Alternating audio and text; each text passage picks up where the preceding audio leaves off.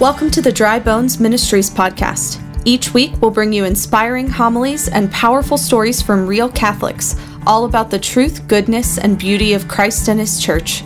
If you're interested in supporting the work that we're doing, you can visit drybonespgh.org or follow us on social media at drybonespgh. Thanks for joining us. We hope that you are reminded of how much the Lord loves you and that you hear His invitation for you to come to life.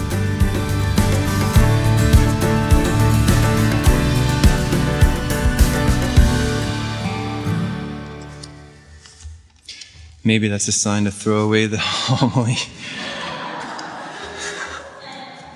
no, we'll pick it up and keep going. Praise be Jesus Christ. Brothers and sisters, it is a joy to be with you in this uh, holy season of Advent, in this beautiful series, Advent series.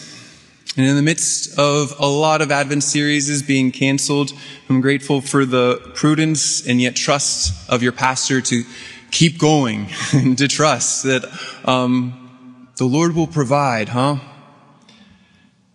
My name is Father Adam Potter, and the greatest thing that I will do, ever do in my entire life is celebrate the Mass. It's just like nothing really comes close to even comparing and it's just incredible. And I love how the Mass comes together, right? In the church, the ecclesia, calling in the faithful that starts off the liturgy and the penitential rite, asking God for mercy on our sins. And then at the same breath, giving glory to God in the highest, only to have the entrance into the liturgy of the word, bringing us to the climax of the Mass, the homily. Why do you laugh? And yet sometimes we treat it this way, that the homily is the high point, and yet I would propose something radical, that even the homily too is supposed to be this bridge to the actual climax, union with God. That that is why we're here, and that is where our focus should be, and yet I don't know, in my four and a half years of priesthood, I feel like sometimes there's a different emphasis. I don't know, maybe it's me being an introvert and being mic'd up and being in the center and usually saying most of the prayers and staying in the middle, facing everyone. There's just a lot of pressure, a lot of eyes on the priest. And then whenever the homily comes, it's based on the responses after Mass, maybe not here at this parish, but other places. It seems like the priest did really well or not so well based on the comments afterwards on the homily. And I don't know, maybe it's because I'm an introvert, but it just seems like there's a lot of pressure, even in celebrating the Eucharist, praying the Eucharistic prayer, to make intonations and inflections that are engaging. And I just don't know. Once I heard a priest who was um, praying Mass just um, as he normally would, right?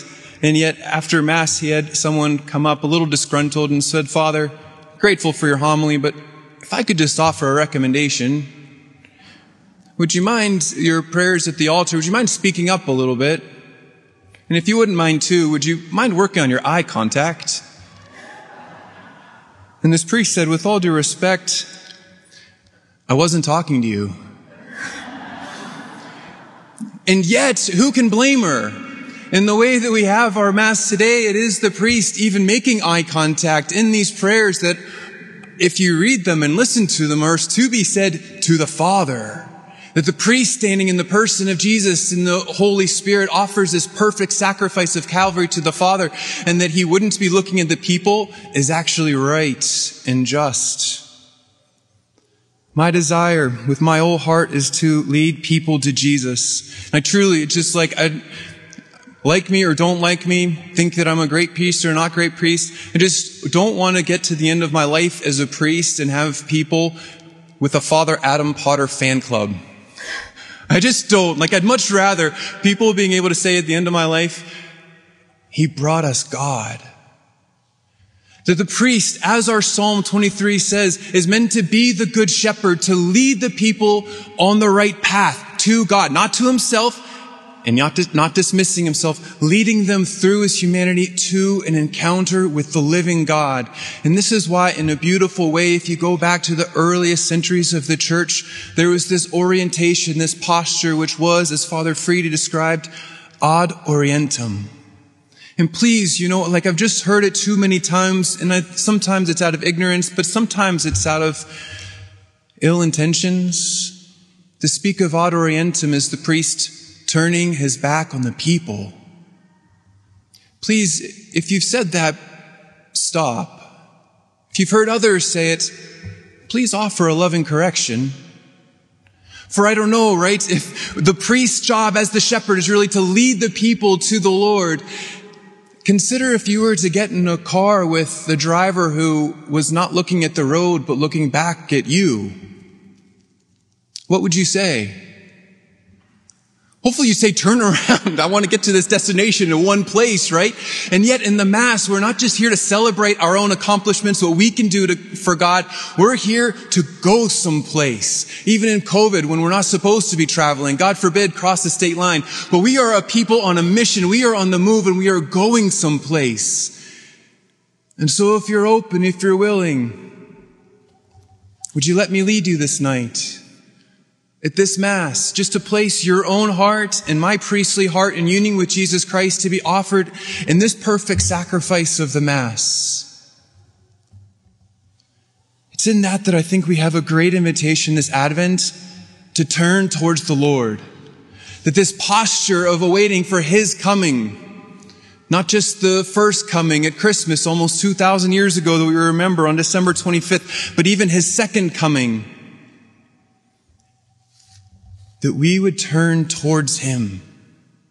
It's this amazing thing that this can really like come into our own hearts and into our own minds because I don't know if you know this, this Advent season is different than all of the near 2000 Advents before. Because you realize, unlike all of them that have come before, this Advent, we don't know which coming will come first. We don't maybe it'll be December 25th. Or maybe the Lord in his second coming will come tonight before this long homily is over, right? And that we would be ready, that we would be turned towards him for we don't know when he comes, but when he does, I want to be facing him and I want to be perfectly disposed to run to meet him. And I think it's in that running to meet him that we have this incredible image of our first reading and it's climbing the mountain. So maybe running isn't the best image, right? We're climbing a mountain. And it is in this beautiful way that we have our reading speaking to the glory of the mountain. For mountains, of course, for the Jewish people means something. Why do we climb the mountain? To encounter God. What do we do once we're up on the mountain? Because it's not to bring a picnic, but it's to worship God. And what effect does it have of worshiping God up on the mountain? Well, it's a proper ordering of our own lives. It's a harmony with ourselves and with those people around us. And even as we see in the gospel, Jesus up on the mountains is working miracle after miracle after miracle just by climbing this mountain to encounter Jesus Christ. On this mountain, the Lord of hosts will provide for all peoples a feast of rich food and choice wines. He will destroy the veil that veils all people, the web that is woven over all nations. He will destroy death forever. I want to propose something radical this evening. That we need this Advent unlike anything else right now. That we need this holy season of Advent, and not just so that we can get to Christmas, but that we can really embrace Advent, and especially in everything that this reading calls us to.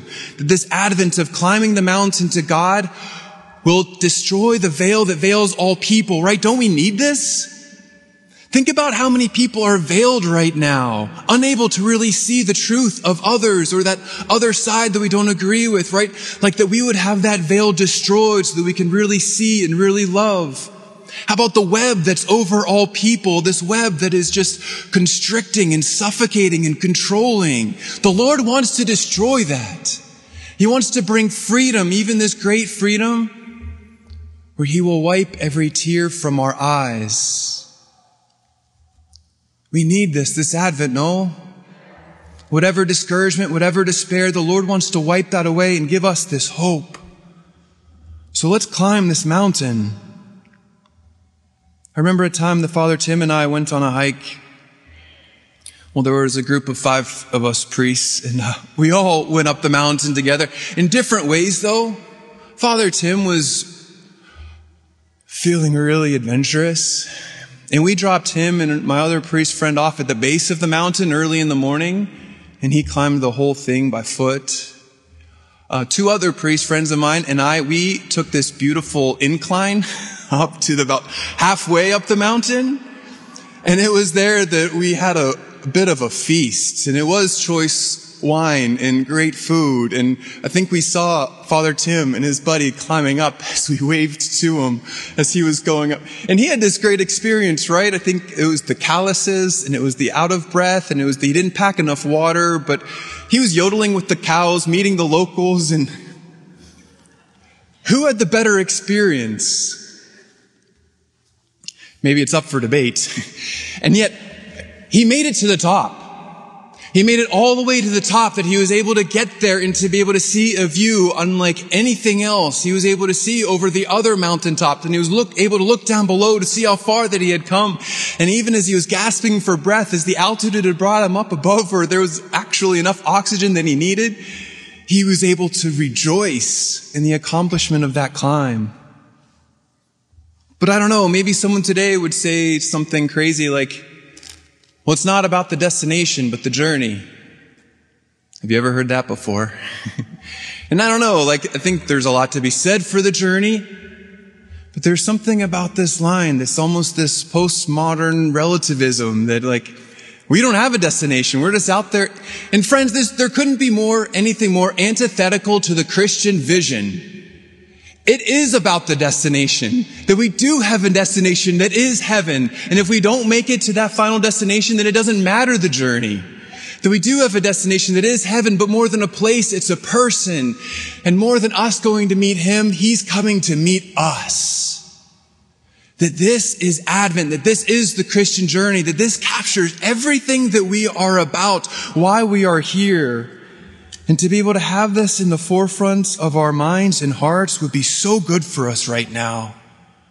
Because there's a lot in our world that comes just to attack our destination. To say that we don't need to climb. We don't need to put forth effort. We can just stay home, stay comfortable, order more things on Amazon Prime, stream more videos, and we can just be comfortable. And we're called to climb, brothers and sisters. My invitation to everyone here tonight and for this Advent is to embrace not just the climb, but a simple prayer along the climb. Come, Lord Jesus couldn't be a more simple prayer, and yet it's really changed my own life and embracing it just in the simple ways of praying this prayer and like throughout the day. And it doesn't need to be like 15 times a day, 27 times a just like throughout your day that you might embrace this Advent prayer of come, Lord Jesus. Whenever you wake up, come, Lord Jesus. Whenever you're brushing your teeth, come, Lord Jesus. Or whenever you're sitting down for a meal or working around the house or serving somebody, come, Lord Jesus. Because again, as I believe that we need this Advent season unlike anything else, it's not just because we need this experience of a journey. We don't just need this climb for the sake of a climb. We need this Advent season because we need Jesus. But do we know where we need Jesus? Because in the midst of our lives, it's just so easy to become numb and callous and to keep going through and to kind of miss this destination that we have, to miss this invitation to climb. And so that we would pray this prayer, come Lord Jesus, I think can really allow us to have this inner disposition to welcome the Lord when he comes. And especially in this parish, under the patroness of our Blessed Mother Mary, I think this brings us back to her Immaculate Heart. Right? Like, she is the original Advent. And she wasn't climbing a mountain, although she do- did go and visit her cousin Elizabeth through the Judean hill country. But it was her Advent that wasn't just a mere four and a half, some odd weeks. It was nine months, no? And it was Mary in her immaculate heart that she was able to have this experience of the Lord who has already come and yet not yet born. So just thinking about like in her own experience of going through life and this, her own experience of literally her entire body being transformed to make room for Jesus to come into her flesh, to come into her heart. Like women, do you know this? Like your entire body is oriented towards this welcoming of new life that literally your body will make room and make space to welcome new life. Even that there's this intimate connection of you to your child. The very air you breathe is not just for you anymore, but for your child. The very food you eat and the water you drink is not just for you anymore, but for your child. Do you know that literally your arteries, your veins will expand? Because now your heart isn't just pumping blood for yourself anymore, it's also being pumped for your child. Mary's entire person was open to welcoming this new person of Jesus Christ. And I was just thinking about how often she must have prayed, Come, Lord Jesus. And it's not about the destination, but the journey, maybe some would say. Like, I don't know. Like, I made the mistake of offering this to my sister who just gave birth uh, for the first time this last April 2nd. And I was trying to be this encouraging, supportive older brother where I was just like t- telling her how radiantly beautiful she was in her pregnancy. It was like, Rachel, do you realize you are carrying new life through you. And I went on the same spiel, right? And all of a sudden, in just like glorifying, she's like, Adam, give me a break. I can't wait for this birth, this delivery to come, right? And reveling in the beauty of who she was as this mother already, she also realized, I can't wait for this baby to come. Right? So I just have this hunch that we're, if we're able to embrace this union with our Blessed Mother Mary and in this prayer that she had to have said, come Lord Jesus, come Lord Jesus. Once we come to the December 23rd, December 24th, we'll be able to experience more and more our own need for a Savior, our own places in our lives where we need Him to come. And whenever that Christmas day comes, that Christmas most holy night, will be able to experience in this beautiful, personal, profound way. You came.